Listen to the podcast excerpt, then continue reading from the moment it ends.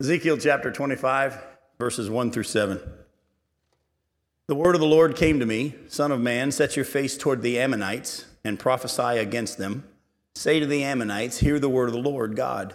Thus says the Lord God, because you said, Aha, over my sanctuary when it was profaned, and over the land of Israel when it was made desolate, and over the house of Judah when they went into exile. Therefore, behold, I am handing you over to the people of the east for a possession and they shall set their encamp- encampments among you and make their dwellings in your midst. They shall eat your fruit and they shall drink your milk. And I will make Rabbah a pasture for camels and Ammon a fold for flocks. Then you will know that I am the Lord. For thus says the Lord God, because you have clapped your hands and stamped your feet and rejoiced with all the malice with your soul against the land of Israel. Therefore, behold, I have stretched out my hand against you and will hand you over as plunder to the nations and I will cut you off from the peoples and will make you perish out of the countries. I will destroy you. Then you will know that I am the Lord. Now, as you remember from last time we were together, we talked about how the transition occurs here in chapter 25 and following, where now we're going to start seeing the prophecies of God against the Gentile nations around the nation of Israel. He's been dealing with Israel for all the chapters prior and warning them of the judgment to come. It finally has come. And now, as we saw last time we were together, uh, Ezekiel wasn't allowed to speak to them now for 18 months. He's struck mute by God. He's not to prophesy to them until the final conclusion of the siege of Jerusalem and how the temple and the city was destroyed. And when that news comes, then his mouth will be open. But in the meantime, during those 18 months, he's going to be used of God to utter, if you will, via writing, prophecies against the nations, the Gentile nations.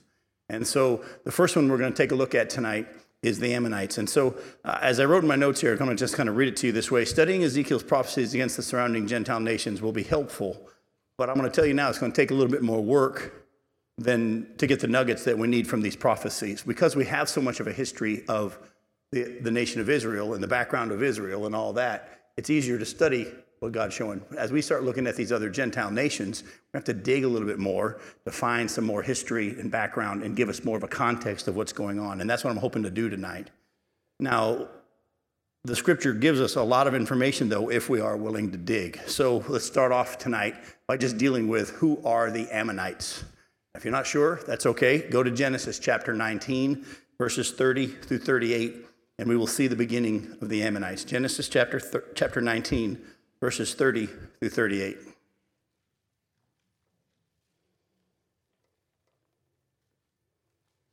In verse 30, verse 30, it says, And Lot went up out of Zoar and lived in the hills with his two daughters. Now, y'all know who Lot is, correct? Remember, Abraham and Lot had separated. Lot went to Sodom and Gomorrah. He lived there.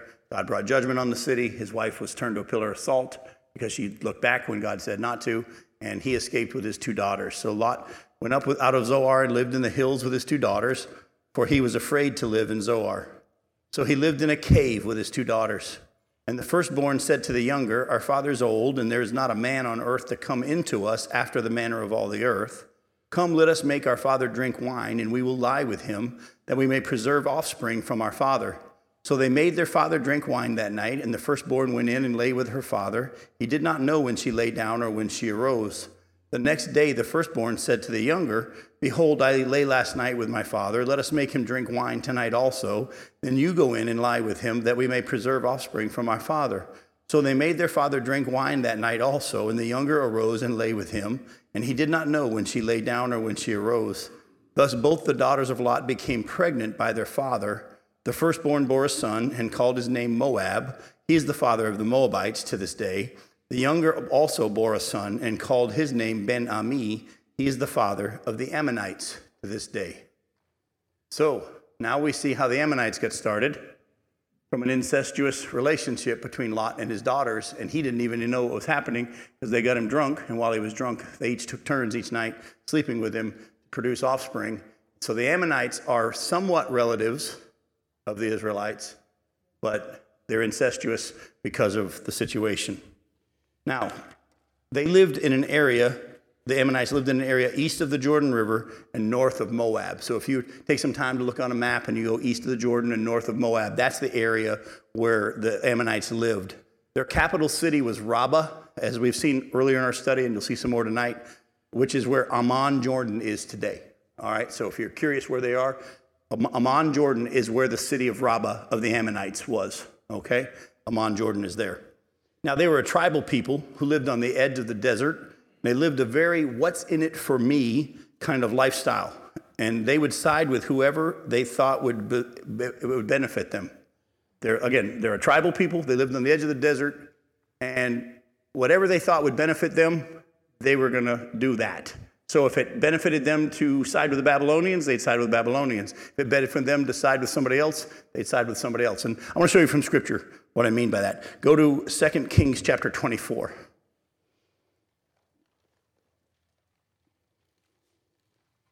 In 2 Kings chapter 24, verses 1 through 7, I'm going to read to you an episode that happened in 600 BC.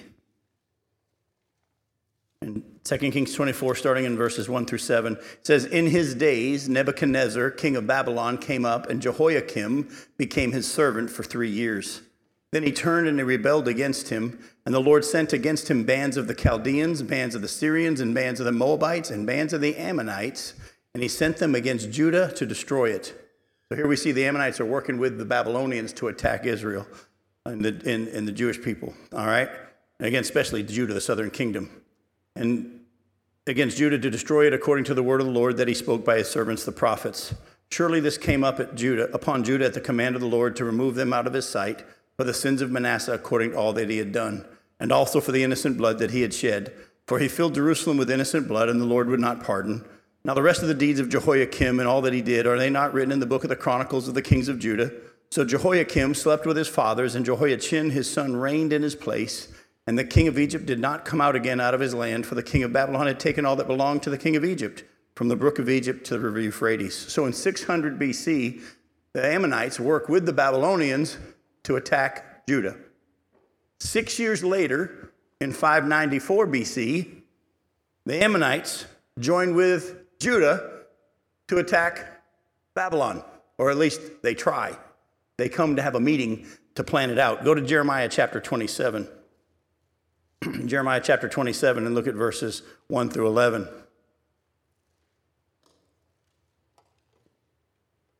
It says, In the beginning of the reign of Zedekiah, the son of Josiah, the king of Judah, this word came to Jeremiah from the Lord. Thus the Lord said to me, Make yourself straps and yoke bars and put them around your neck. Send word to the king of Edom, the king of Moab, the king of the sons of Ammon, that's Ammonites the king of Tyre, the king of Sidon, by the hand of the envoys who have come to Jerusalem to Zedekiah, king of Judah, give them this charge for their masters. Now, before I give you the charge, what's happened is, is these kings, these leaders have all come from these different nations to Judah, to King Zedekiah, to gather together because they think if we all pull together, we can defeat Nebuchadnezzar in Babylon because he's been gaining power and defeating everybody. Six years prior to this, they were being used by King Nebuchadnezzar to attack Judah. Now, six years later, they're now having a meeting to attack Babylon. They're in a what's in it for me kind of a thing, people. So, thus says the Lord of hosts. This is the message of God from, from uh, Ezekiel, sorry, Jeremiah to these nations and these kings that are coming to attack Babylon. Thus says the Lord of hosts, the God of Israel This is what you shall say to your masters. It is I who, by my great power and my outstretched arm, have made the earth with the men and the animals that are on the earth, and I give it to whomever it seems right to me. Now I have given all these lands into the hand of Nebuchadnezzar, the king of Babylon, my servant, and I have given him also the beasts of the field to serve him. All the nations shall serve him and his son and his grandson until the time of his own land comes. Then many nations and great kings shall make him their slave. When it's his turn, he'll get it, but right now he's in charge, and I've made it that way, is what he said.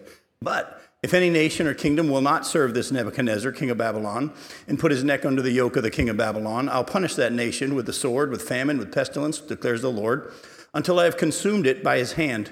So do not listen to your prophets, your diviners, your dreamers, your fortune tellers, or your sorcerers who are saying to you, You shall not serve the king of Babylon. For it is a lie that they're prophesying to you, with the result that you'll be removed far from your land, and I will drive you out and you will perish. But any nation that will bring its neck under the yoke of the king of Babylon and serve him, I will leave on its own land to work it and dwell there, declares the Lord. By the way, did these people listen? Did the Ammonites listen to this warning? Now, as you're going to see a little bit later tonight, they didn't, and they still tried to rebel with Zedekiah against Babylon. And as you're going to see a little bit later, um, Nebuchadnezzar will take care of them as well. Yes, go for it.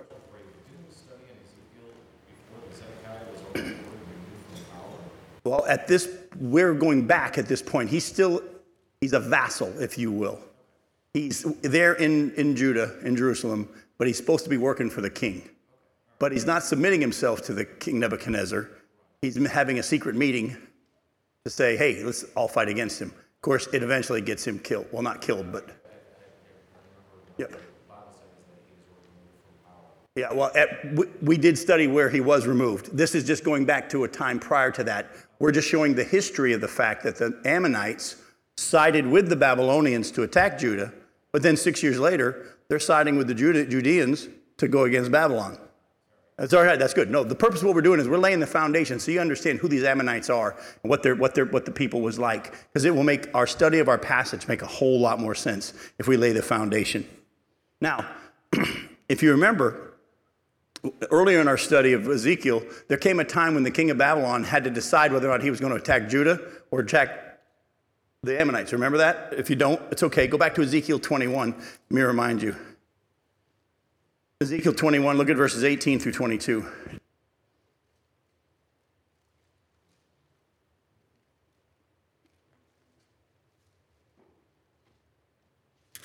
Ezekiel 21, verse 18 says, The word of the Lord came to me again. As for you, son of man, mark two ways for the sword of the king of Babylon to come. Both of them shall come from the same land. And make a signpost and make it at the head of the way to the city. Mark a way for a sword to come to Rabbah of the Ammonites and to Judah and to Jerusalem, the fortified. For the king of Babylon, Babylon stands at the parting of the way, at the head of the two ways, to use divination. He shakes the arrows, he consults the teraphim, he looks at the liver. Into his right hand comes the divination for Jerusalem, to set battering rams, to open the mouth with murder, to lift up the voice with shouting, and to set battering rams against the gates, and to cast up mounds, and to build siege towers. Do you remember when we did this part of the study? Nebuchadnezzar is now deciding, because of this meeting that they had, am I going to attack the Ammonites? Am I going to attack Judeans? and he consults all his sources, and God makes it so that they all point to Jerusalem. Now, that doesn't mean that because he went and attacked Judah, that he was not going to attack Ammon. As you remember from our study, and I read it to you tonight in Ezekiel 25. Look closely again, go back to Ezekiel 25. Um, look at verse 5. He says, I'm going to make, uh, let me back up. We'll go to verse 4. Therefore, behold, I'm handing you, the Ammonites, over to the people of the east, that's the Babylonians, for possession and they shall set their encampments among you and make your dwellings in your midst. They shall eat your fruit and they shall drink your milk. I'll make Rabbah a pasture for camels and Ammon a fold for flocks. So here he says to them, Because of what you did, I didn't forget. And the Babylonians are going to get you too. But there came a point where Nebuchadnezzar tried to decide do I go against Judah? Do I go against the Ammonites? God told him to go against Judah. But back in Ezekiel 21, look at verses 28 through 32, the Ammonites were warned to remember that they're still going to get theirs. In verse 28, it says, And you, son of man, prophesy and say, Thus says the Lord of God concerning the Ammonites and concerning their reproach. Say, A sword. A sword is drawn for the slaughter, it is polished to consume and to flash like lightning. While they see for you false visions, while they divine lies for you to place you on the necks of the profane wicked, whose day has come, the time of their final punishment, return it to its sheath. In other words, the sword was drawn, but he told to return it to its sheath because why? God sent him against the Jews at this time. But keep reading. In the place where you were created, in the land of your origin, I will judge you. And I will pour out my indignation upon you. I'll blow with you in the fire of my wrath, and I'll deliver you into the hands of brutish men, skillful to destroy. You shall be fuel for the fire. Your blood shall be in the midst of the land. You shall be no more remembered. By the Lord have spoken. So, to get our, let's all make sure we're still on the same page here. The Ammonites were a people who were tribal folks who lived on the edge of the desert, who are pretty much what's in it for me. They're always wanting what somebody else had, and that's going to become even more clear in a little bit. Always wanting what someone else had, and they're willing to side with whoever to get what they thought was best for them. But they weren't very smart. And when they sided with Zedekiah and these other nations against Babylon, the word of the Lord came and said, Look, if you'll submit yourself to the king, you can stay in your land and you'll be all right. If not, you're going to be judged. They all decided to rebel. That's when God brought the final judgment on Jerusalem and Zedekiah, and all those other nations lined themselves up for their coming judgment as well. As you're going to see tonight, in all of these prophecies that are dealing with God's judgment on the other Gentile nations, some of the prophecies speak of what's going to happen right away in the near future to when the prophecy was spoken, kind of like we've just read about here a little bit. But there's also wording in it, and I'll point that out to you tonight, that shows that there is a still future judgment coming on all the nations that has not been fulfilled yet. And so there's a dual fulfillment of prophecy here. And so, Bible scholars that try to just say, well, that prophecy was fulfilled when the Babylonians came and uh, took over Ammon. I say to them, you know what? It was partially fulfilled because some of those things did happen, but there are other things that you will see tonight have not yet happened, and they could not have been fulfilled, and they have to be done in the final days of the end of the tribulation period when God judges all the nations. All right? With me so far? All right. Now, before we get to chapter 25 and into the specifics of the prophecy of Ezekiel toward the Ammonites, it will also do us well to see the attitude of the Ammonites toward Israel and Judah over the years. All right? They had much hatred and hostility toward Israel and Judah. I'm just going to show you a few examples. There's a lot. I'm just going to show you a few examples of the attitude of the Ammonites toward Israel and Judah. Go to Judges chapter 10. Judges chapter 10, we're just going to look at verses 6 through 9. If you wanted to, you could spend a while just continuing reading in chapter 10 of the book of Judges, and you'll find the Ammonites all through this whole section and their attitude toward Israel and Judah. But I'm just going to just show you just a picture of it in verses 6 through 9. It says, The people of Israel did again what was evil in the sight of the Lord and served the Baals and the Ashtaroth, the gods of Syria, the gods of Sidon, the gods of Moab, the gods of the Ammonites, and the gods of the Philistines. And they forsook the Lord and did not serve him. So the anger of the Lord was kindled against Israel, and he sold them into the hands of the Philistines and into the hands of the Ammonites. And they crushed and oppressed the people of Israel that year for 18 years, they oppressed all the people of Israel who were beyond the Jordan in the land of the Amorites, which is in Gilead. And the Ammonites crossed the Jordan to fight also against Judah and against Benjamin and against the house of Ephraim, so that Israel was severely distressed. So here we see that the Ammonites go attack the northern kingdom and the southern kingdom for how long? 18 years. And as you're going to see in just a little bit, they're not nice about it. Go to 1 Samuel chapter 11. 1 Samuel chapter 11, verses 1 through 11 is where we're going to be.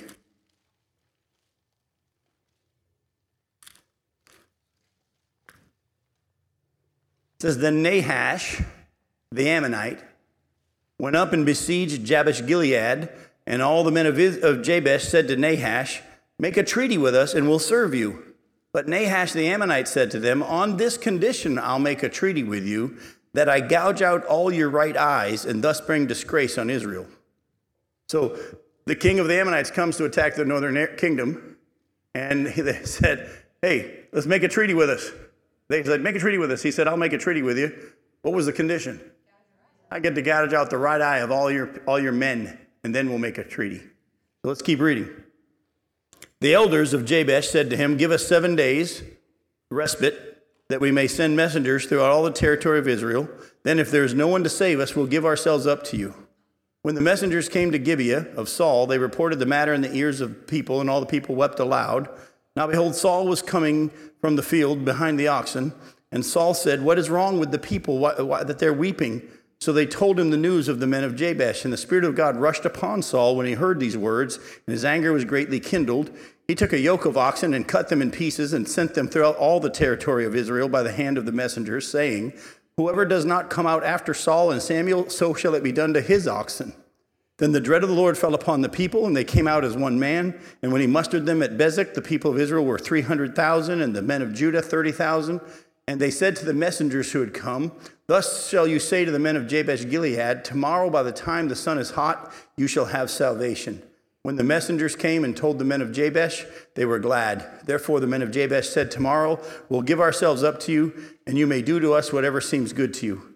And the next day, Saul put the people in three companies, and they came into the midst of the camp in the morning and watched and struck down the Ammonites until the heat of the day. And those who survived were scattered, so that no two of them were left together. So, again, another episode, just giving you a little bit of history, show you about the attitude of the Ammonites toward the, the people of Israel. Go to 2 Samuel. We'll give you one more. 2 Samuel chapter 10, verses 1 through 14.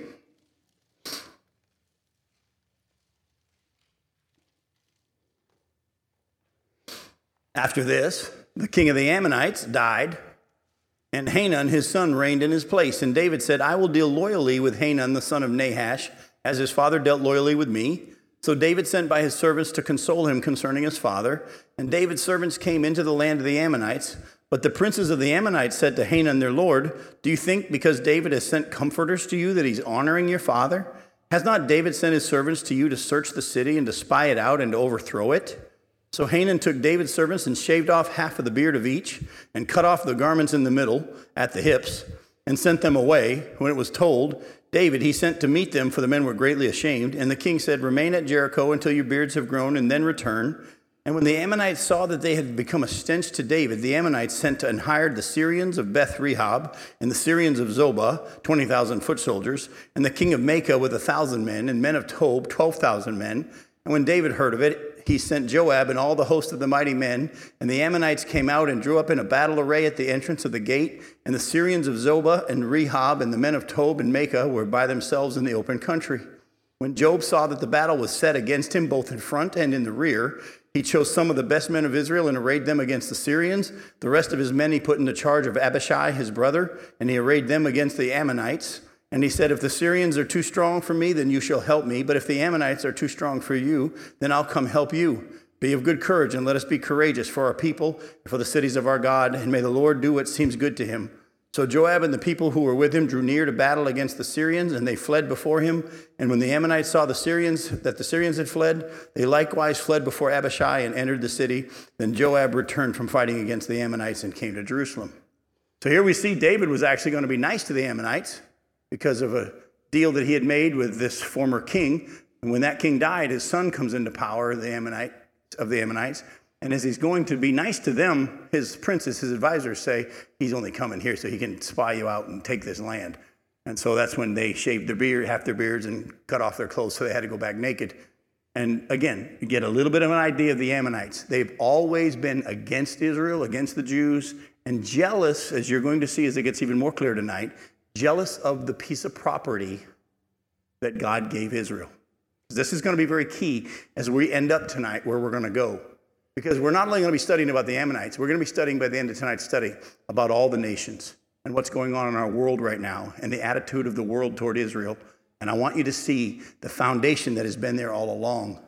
You see, if you remember, the Ammonites came from Lot, as we talked about. Lot and Abraham were relatives being blessed by the Lord. When the need came to separate because of the abundance of their possessions, Abraham let Lot choose where he wanted to go, and Abraham let God choose for him. Lot chose what looked real good in his own eyes and regretted it almost immediately. His choice was so bad, it had to be destroyed. His people had become jealous of what God had given Abraham from that day forward. You remember? They had to split. Abraham says, I'm going to let God choose. You choose. I'll let God choose for me. You let choose. And he saw Sodom and Gomorrah in that area. And he said, That looks really good. And he went, and of course, things fell apart from there, and that area was so wicked, God had to destroy it. From that, as we saw tonight, came the Ammonites and the Moabites. But from that point forward, the Ammonites and the Moabites as well, the descendants of Lot, were jealous of what God had given Israel, what God had given Abraham. All right? Now, I'm going to just make a little statement here. We will always regret when we don't let God choose for us. His way is best. We'll always regret it if we don't let God choose for us. My wife and I are in that process right now. Our uh, 230,000 mile minivan that we've had for a lot of years had a hard time saying goodbye to our son AJ as we dropped him off for college on Friday night. We moved him to UCF, and as we were hugging him goodbye in the parking lot and saying goodbye, we'd already moved him in, and we we're about to drive home from UCF. The van wouldn't go into reverse. I jokingly told Becky, the, this minivan that's been raising this son doesn't want to let him go. It doesn't want to leave. And we had to kind of figure out a way to get it out of the parking space to at least drive forward. And it was one of the most interesting drive homes we've ever had in our entire life because for two hours, we rode a bucking bronco of a transmission that pretty much died on us. And when we got, we just literally limped it back to our mechanics and put it in his, his lot. And that's where it died, and there is no more. And we're in the process now of looking for another car to replace it. And as you all know, that's not fun, looking for cars and shopping for cars. But we've decided that the Lord already has in mind what He has for us, and He knows what it is, and we trust Him. And so we look at it as a treasure hunt. And until we feel like He said, that's it, we're not going to buy anything. We're going to wait and see. And so we've been on this journey for the last couple of days, trying to see what God has in mind. So far, He hasn't shown us it. We've looked at a lot, but it will become clear because I want to listen to my own notes. We'll always regret when we don't let God choose for us. So I want the one that He has. So be praying for us as He shows us what that is. And then last night, while I was teaching Bible study, or right before I taught Bible study, our, one of our daughters on her way to Bible study sent us a quick phone emergency phone call that her tire blew on I-95 at 75 miles an hour. And then she said, well, maybe even a little bit faster than 75 miles an hour. Thank the Lord she's safe and survived it, but it was a bad, and thank God for AAA. So, what we're going to do now is we're going to do our study of chapter 25. You ready? We finally have finished our introduction. In chapter 25, verses 1 through 7, let's see what God says to the Ammonites at this time through Ezekiel. Oh, first off, you'll see very clearly it's not good. Look at verses 1, 2, and 3. The word of the Lord came to me, Son of man, set your face toward the Ammonites and prophesy what? Against them. Say to the word of the Ammonites, Hear the word of the Lord of God. Thus says the Lord God, because you said, Aha, over my sanctuary when it was profaned, and over the land of Israel when it was made desolate, and over all the house of Judah when they went into exile. Therefore, behold, I'm handing you over to the people of the east for a possession, and they shall set their encampments among you and shall make their dwellings in your midst. Now, context shows us when did the Ammonites respond this way and say, aha, now that land is ours, according to the context. After the siege. Very good. Remember, we saw last time we were together, God says, I'm going to profane my sanctuary. I'm going to destroy the city. I'm going to do all this. After that happened, when all the Jews had been taken out of Israel finally and out of the land of Judah, and most of them killed, some taken into captivity, the Ammonites, who have been wanting that property for so long, finally said, Aha, it's ours. And they wanted to go get it. All right? First off, like I said, this is against them. Secondly, the prophecy and the reason for it's pretty clear. The same attitude that they had of jealousy and covetousness toward Israel increased when God removed the Jews from their land and into captivity in Babylon, when God, when God profaned the sanctuary and scattered the people. The Ammonites saw it in two ways. They, the first way they saw it was Jehovah God was defeated. With the temple being profaned, they saw it as the Jehovah God being defeated. And the second thing they saw it as the land could finally be theirs. They've been wanting the land, fighting to get the land, trying to attack to get the land. Now the land's empty. And so they just move in. When the land became desolate, the Ammonites moved in. So they unfortunately, though, were wrong on both accounts. Jehovah was not defeated, and the land was not to be theirs. God never gave it to them. And so, as you're going to see, there are many more judgments, not just here in Ezekiel 25, but many throughout the whole of Scripture, where God has given prophecies about the Ammonites and about their attitude toward the land of Israel. And I want to show you a couple of them. Look at Jeremiah 49. Jeremiah chapter 49, verses 1 through 6. Concerning the Ammonites, thus says the Lord Has Israel no sons? Has he no heir? In other words, are all the Jews dead? Are all the Jews gone? Why then has Milcom dispossessed Gad and his people settled in its cities? Therefore, behold, the days are coming, declares the Lord, when I will cause the battle cry to be heard against Rabbah of the Ammonites. It shall become a desolate mound, and its villages shall be burned with fire. Then Israel shall dispossess those who dispossessed him, says the Lord. Wail, O Heshbon, for Ai is laid waste. Cry out, O daughters of Rabbah. Put on sackcloth, lament, and run to and fro among the hedges. For Milcom shall go into exile with his priests and his officials. Why do you boast of your valleys, O faithless daughter, who trusted in her treasures, saying, Who will come against me? Behold, I will bring terror upon you, declares the Lord God of hosts, from all who are around you, and you shall be driven out, every man straight before him, with none to gather the fugitives. But afterward, I will restore the fortunes of the Ammonites, declares the Lord. So here we see that God says to the Ammonites, Hey, uh, am I done with Israel? Are there no more descendants of Israel? Just because I removed them from the land doesn't mean that you could have the land and I gave it to you. Why are you guys moving into the property that I promised Abraham and his descendants as an everlasting possession? Because you've done this, I'm going to wipe you off of your land, totally off of your land. And you see, there's hints there of more than just the Babylonians coming and taking over and them living among them. There's a prophecy hint, and it's going to become more clear as you'll see that there's a time coming when God is going to judge the Ammonites and wipe them out. All right? Now, go to Zephaniah. It's a little test for you. Go to Zephaniah chapter 2. It's getting easier for people to go to the book of Zephaniah, though, because of the new computer Bibles. All you have to do is just hit Zephaniah, and it comes up. In Zephaniah chapter 2, look at verses 8 through 11.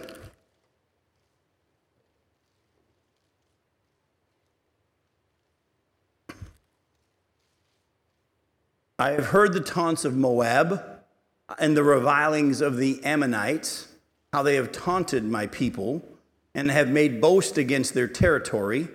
Therefore, as I live, declares the Lord of hosts, the God of Israel, Moab shall become like Sodom, and the Amorites, uh, sorry, Ammonites like Gomorrah, a land possessed by nettles and salt pits, and a waste forever. The remnant of my people shall plunder them, and the survivors of my nation shall possess them. This shall be their lot in return for their pride, because they taunted and boasted against the people of the Lord of hosts. The Lord will be awesome against them, for he will famish all the gods of the earth, and to him shall bow down each in its place all the lands of the nations. Now look closely at this prophecy. Has this happened yet? And if, if, if so, why? Or if not so, why? Which is it? Has this prophecy been fulfilled yet? Becky's shaking her head no. That's correct. Well, what from the context shows you that it hasn't happened yet. Israel hasn't wiped them out from there yet. Exactly, as you saw there, very good. look at it says uh, in verse uh, the end of verse 9 the remnant of my people shall plunder them and the survivors of my nation shall possess them that's going to be at the end of the tribulation period when the jews come and take over also, it says, The Lord will be awesome against them, for he'll finish all the gods of all the earth. And to him shall bow down, each in its place, all the lands of the nations. Has this happened yet? No. As you're about to see, folks, as God was talking to the Ammonites in Ezekiel's day, he was warning them of the fact that he kept track of the fact of all they've been doing to them, and they were going to be judged by the Babylonians. But beyond that, and we'll go see a little later when we get back to chapter 25, there's also some wording in there that shows that God is going to do something even greater at the end of time to ultimately and finally judge the Ammonites. Now, we saw in Jeremiah 49, verse 6, that in the millennial kingdom, they're going to be restored. The, the ones that are given righteousness are going to be restored. But at the end of the tribulation period, at the end when he judges all the nations, the Ammonites are going to be wiped out. All right, go to Amos chapter 1. Look at verses 13 through 15.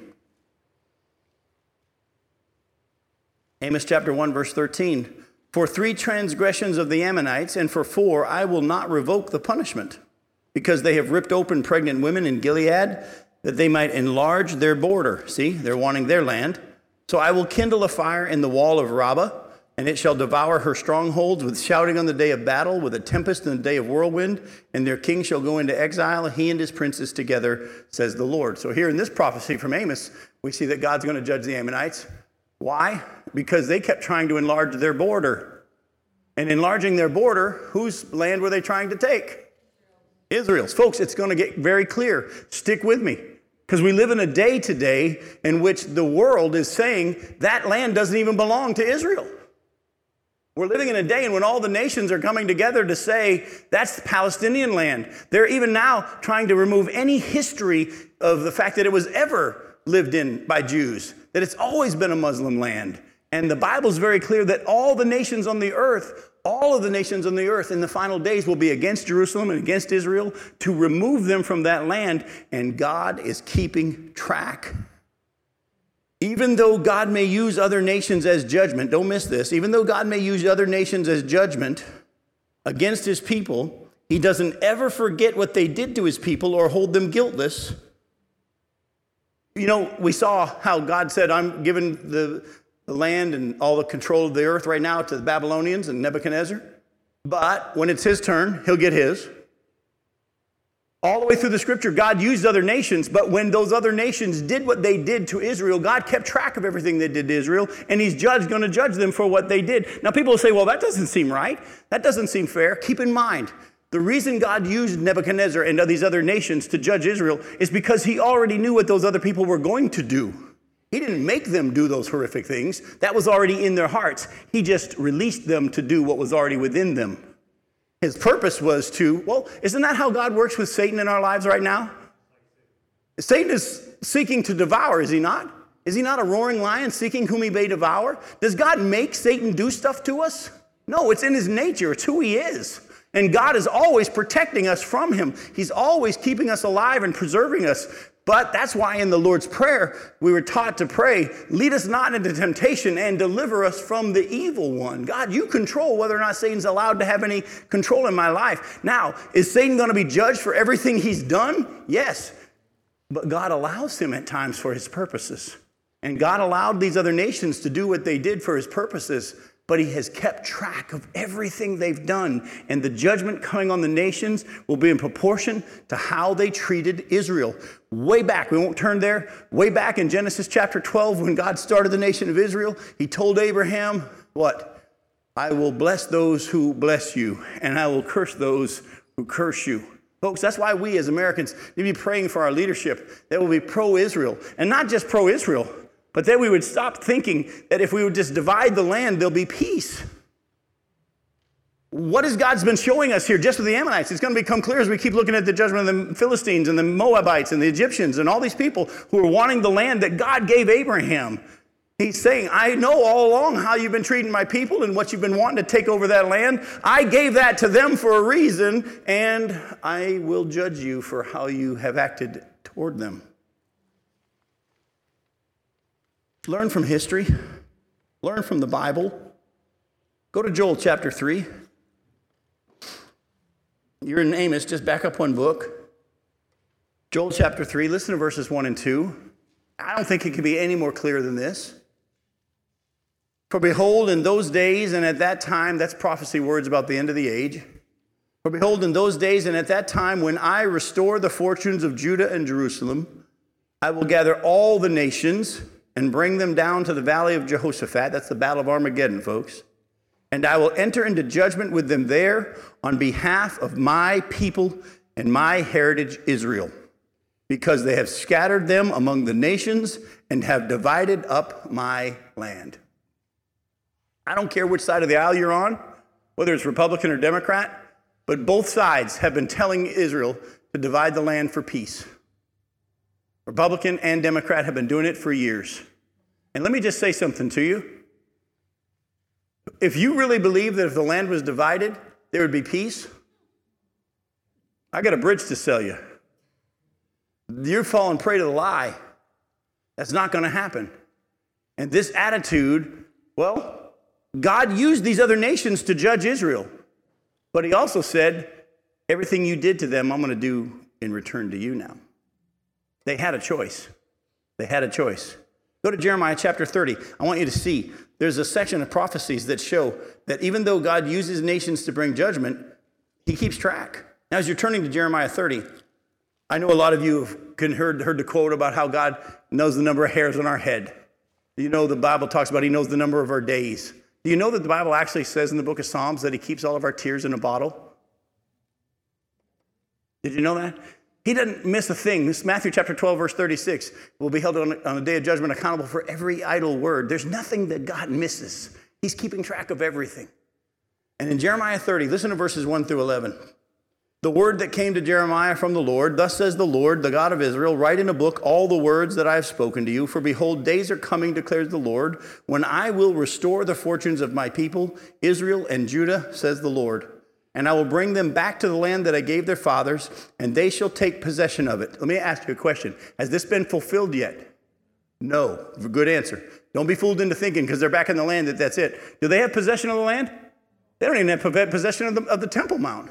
And the land that God gave them, if you actually did a study of what God actually gave the nation of Israel and what is going to be theirs during the millennial kingdom, Jordan's not going to like it too much. Lebanon's not going to like it too much. Syria's not going to like it too much because the land God actually gave Israel is bigger than that tiny little plot that they have right now, the occupied territory as it's called now. It's not even called the land of Israel, it's called the occupied territory.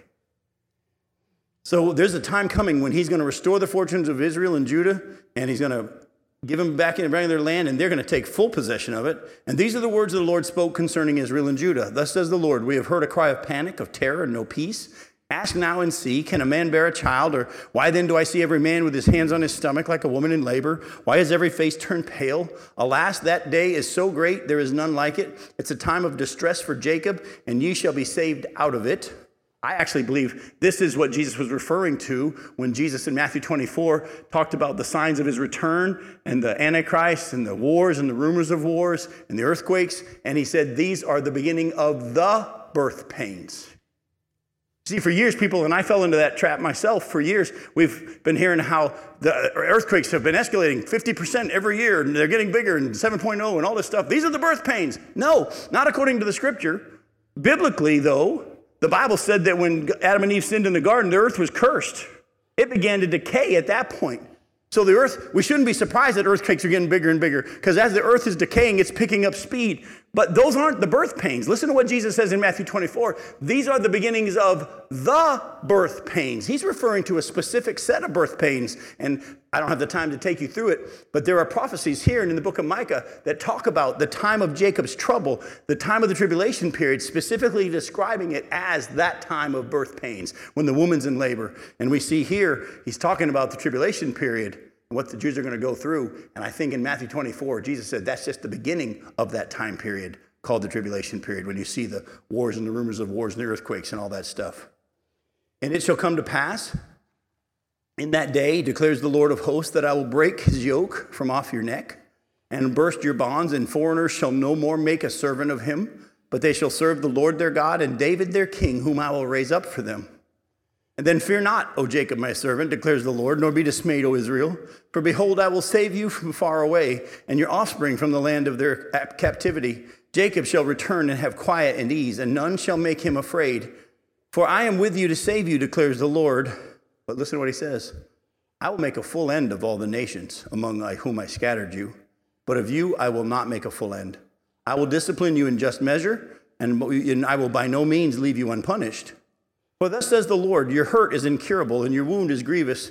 There is none to uphold your cause, no medicine for your wound, no healing for you. All your lovers have forgotten you. They care nothing for you, for I have dealt you the blow of an enemy, the punishment of a merciless foe, because your guilt is great, because your sins are flagrant.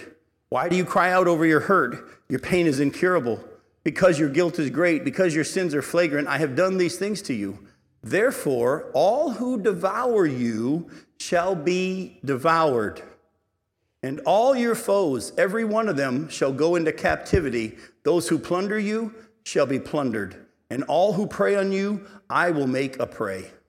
For I will restore health to you, and your wounds I will heal, declares the Lord, because they have called you an outcast. It is Zion for whom no one cares. Keep reading. Thus says the Lord Behold, I will restore the fortunes of the tents of Jacob and have compassion on his dwellings. The city shall be rebuilt on its mound, and the palace shall stand where it used to be. Isn't that cool? That's going to be awesome. Out of them shall come songs of thanksgiving and voices of those who celebrate. I'll multiply them, and they shall not be few. I will make them honored, and they shall not be small. Their children shall be as, as they were of old, and their congregation shall be established before me. And I will punish all who oppress them.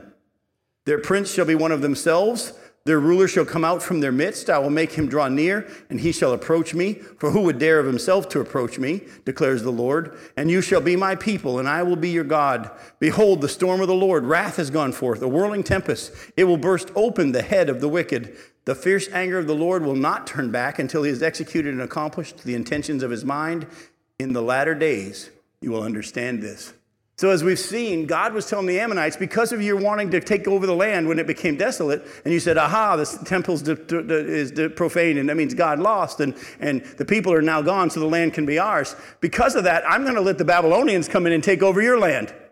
But go back to chapter 25, and let me show you a couple of things that God says to them that we didn't cover really, that shows in here is also a future hint at the judging of the Ammonites at the last, in the last times. All right? Look at verse 4. Therefore, behold, I'm handing you over to the people of the east for a possession. and they shall set their encampments among you and make their dwellings in your midst. Now, didn't we read prophecies earlier that said that they were going to be wiped all out and the land would be desolate? So this is a different, this was happening around that time, but keep reading.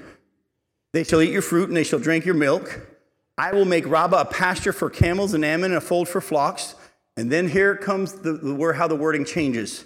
Then you will know that I am the Lord. For thus says the Lord God, because you have clapped your hands and stamped your feet and rejoiced with all the malice within your soul against the land of Israel. Therefore, behold, I have stretched out my hand against you, and I will hand you over as plunder. It's not no longer to the people of the east. Who is it to, to, to now? To the nations. And I will cut you off from the peoples and will make you perish out of the countries. I will destroy you. Then you will know that I am the Lord. Now, I don't know if there are any Ammonites left. I think there have to be for these prophecies to be fulfilled. Could this prophecy be talking about the land of Jordan and the people of Jordan? Possibly. Don't know. But I can tell you this much. Do the, if there are Ammonites alive today, do they know that the Lord is the Lord? No. Go ahead. How is it conceivable that there are none? I don't think it is conceivable that there are none. I think there have to be some especially because of the prophecies that haven't been fulfilled yet that he's going to wipe them out. All prophecies aside. And then on top of that, he's going to restore the fortunes of the Ammonites. So there have to be Ammonites to survive into the millennial kingdom. So I think there are. It's just, you'd be hard pressed to go find someone with Ammonite on their passport. You know what I'm saying? And even if you were, you probably wouldn't be flashing it around because your history's not real good. You're not real proud of how your Ammonite heritage started. But they have to exist. Because as we saw in, Je- in Jeremiah 49 6, at some point in the millennial kingdom, he's going to restore the fortunes of the Ammonites. So there may be Ammonites, or they, no, maybe there have to be Ammonites that survive. But at the same time, some prophecy people think this could be talking to what's going to happen to Jordan. It's that same area. We don't know. It could be. All I'm telling you is this there was prophecy here in Ezekiel 25 that was fulfilled in the time of the Babylonians coming and getting them because they sided with Zedekiah to come against Israel, and also because they came and took the land that God didn't give them to get when they were, the land was taken and made barren. And God says, yeah, I'm going to have these people come live in your land with you. But then in here it changes. And all of a sudden, at some point, they're going to be handed over to the nations, and he's going to judge them severely. All right? Now, lastly, tonight, in the time we have left, I don't want you to miss this one thing. It's easy for us to get caught up in God's going to judge the nations. We're people that are people of the, of, of the truth, and we're pro Israel, and most of you here are here because, and finally, someone's actually talking about what the Bible says about Israel, and that's great, but be careful. Because you could easily get an attitude that says, God's going to judge the wicked, them. God will judge the nations, but he will also, and he always purifies his people first. I don't want you to miss this. I'm going to show you two passages of scripture that we'll close with tonight. The first one is in Jeremiah 25.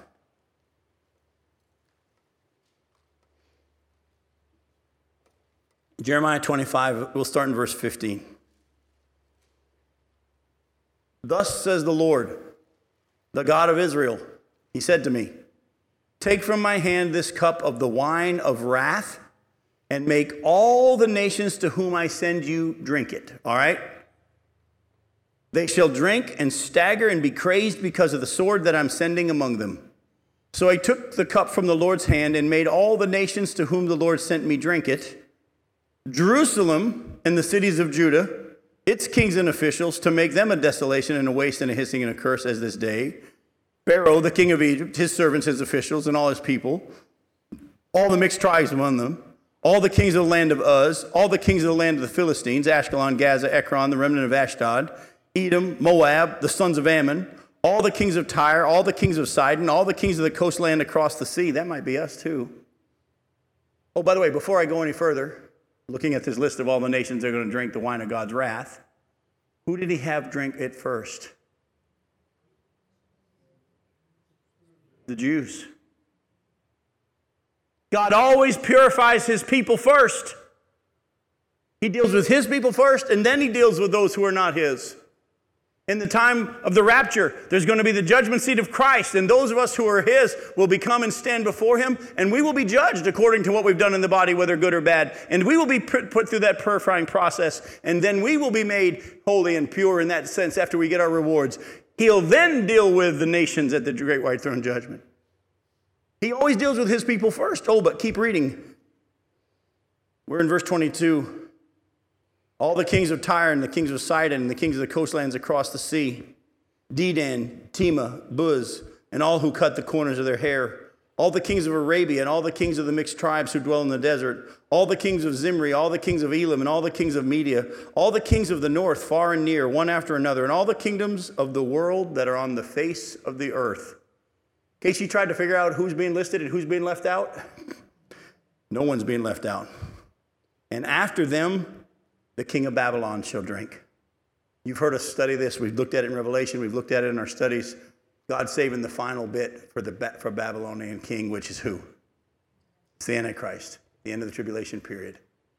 But all the nations of the earth, including the United States, if we even exist at that time, all the nations of the earth at the end times, in those days and at that time, when he restores the fortunes of Judah and Jerusalem, he's going to gather all the nations into the valley of Armageddon, valley of Jehoshaphat. And folks, I'm grateful for how our leadership is pro Israel, but they're not pro Israel enough. A judgment's still coming because we're still telling them, why don't you do this? Why don't you do that? Then you shall say to them, verse 27, the Lord of hosts, the God of Israel, says, Drink and be drunk and vomit and fall and rise no more because of the sword that I'm sending among you. And if they refuse to accept the cup from your hand to drink, then you shall say to them, Thus says the Lord of hosts, you must drink. For behold, I begin to work disaster at the city that is called by my name, and shall you go unpunished? You shall not go unpunished. For I'm summoning a sword against all the inhabitants of the earth, declares the Lord of hosts. Again, he said, If I started with my own people, do you think you're going to get away with this? So don't miss this in the same way as God is going to deal with the nations and he's going to deal with his people Israel first. They're going to go through that time of Jacob's trouble. They're going to go through that time of purification where they're going to be refined. Two thirds of them are going to be killed. Some are going to be able to escape into the wilderness during the midpoint of the tribulation period, but they're going to come out, that remnant, purified. But it won't be easy. It won't be fun for the nation of Israel. And if he's going to purify them, how much worse will it be when he judges the nations? Oh, go to 1 Peter chapter 4. Listen to what the Bible says and God says to the church. 1 Peter chapter 4, look at verses 12 through 9. Sorry, 12 through 19.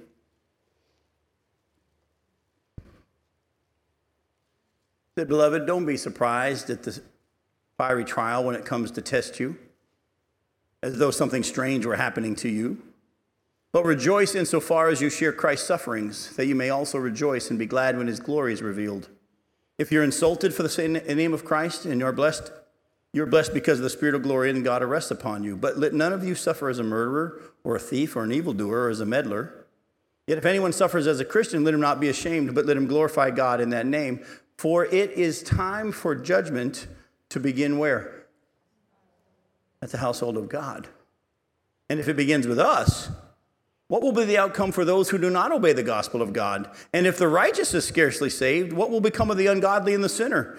Therefore, let those who suffer according to God's will entrust their souls to a faithful Creator while doing good. Peter writes to believers, to Christians who are going through tests and trials, cancer, whatever you want to call it, health issues of different kinds, and financials and relationship, and all this stuff that is a part of God's shaping process in this world. He says, Don't be surprised that these things are happening to you because you're going through a trial right now. Oh, your suffering better not be because you're a meddler or a thief or a murderer because you're doing bad stuff. But if you're suffering because you're a child of God, don't be surprised at that because God starts his purification with his people first. Then he'll deal with the world. And there are too many Christians that look about how God's going to judge the wicked and God's going to judge the sinner, ignoring the fact that the scripture says, yeah, but he starts with me first. If you remember, we're not going to take the time because I don't have time to have you go back there and do that, but let me just do a fast exegesis of John chapter 15. In John chapter 15, Jesus says, I am the vine and you're the branches, and my Father's the gardener.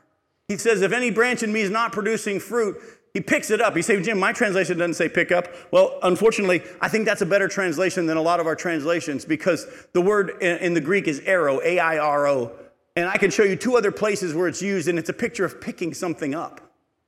You see in Mark, Matthew chapter 14, verse 20, where Jesus had just finished the, feeding the 5,000, the Bible says in verse 20 that the disciples picked up 12 basketfuls that were left over. That word translated picked up is the Greek word airo. It's translated there to pick it up. In Matthew chapter 27, verse 32, you'll see that Jesus is carrying his cross and he follows, and he falls and he can't carry it anymore. And they commanded and they ordered a man named Simon to bear his cross. It's a picture of picking it up. That word translated bear, or some translations say carry, is that same Greek word airo. In John 15, Jesus says, Any branch in me that's not producing fruit, he airo. he picks it up. Some translations say takes away. Some translations say cuts off. I think the better translation is he picks it up. Because if you know anything about growing grapes, you'll know that if a, branch, a grape is going to, vine is going to produce any grapes, it can't grow along the ground. It has to be up in the air, on the trellis, tied up so that sunlight and air can get to it. And any gardener that's got a branch that's going down along the dirt isn't going to just cut it off at first. The first thing they're going to do is wash it and pick it up so that it can produce more fruit.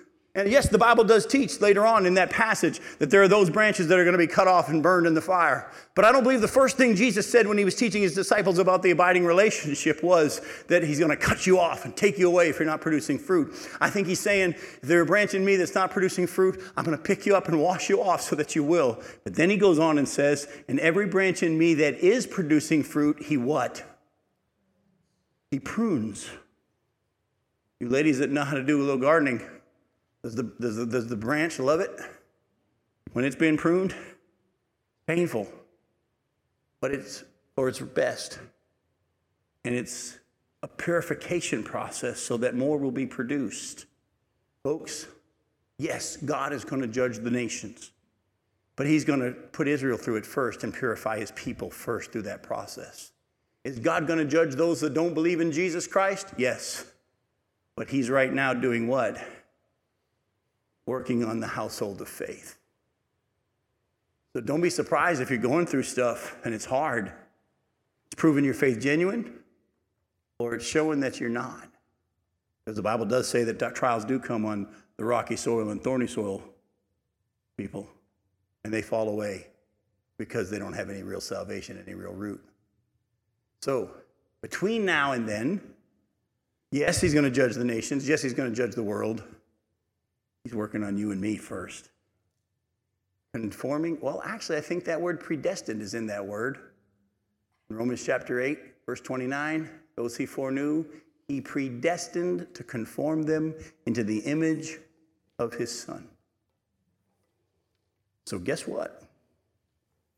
He's planned ahead of time to make you more like him. And that's what he's doing now. Will he judge the world? Yes. But let's focus on what he's doing in your life and my life right now and let that day come. Because who is the judge of the world? He is, not me, not you. I love you all. See you next week. Thanks for coming.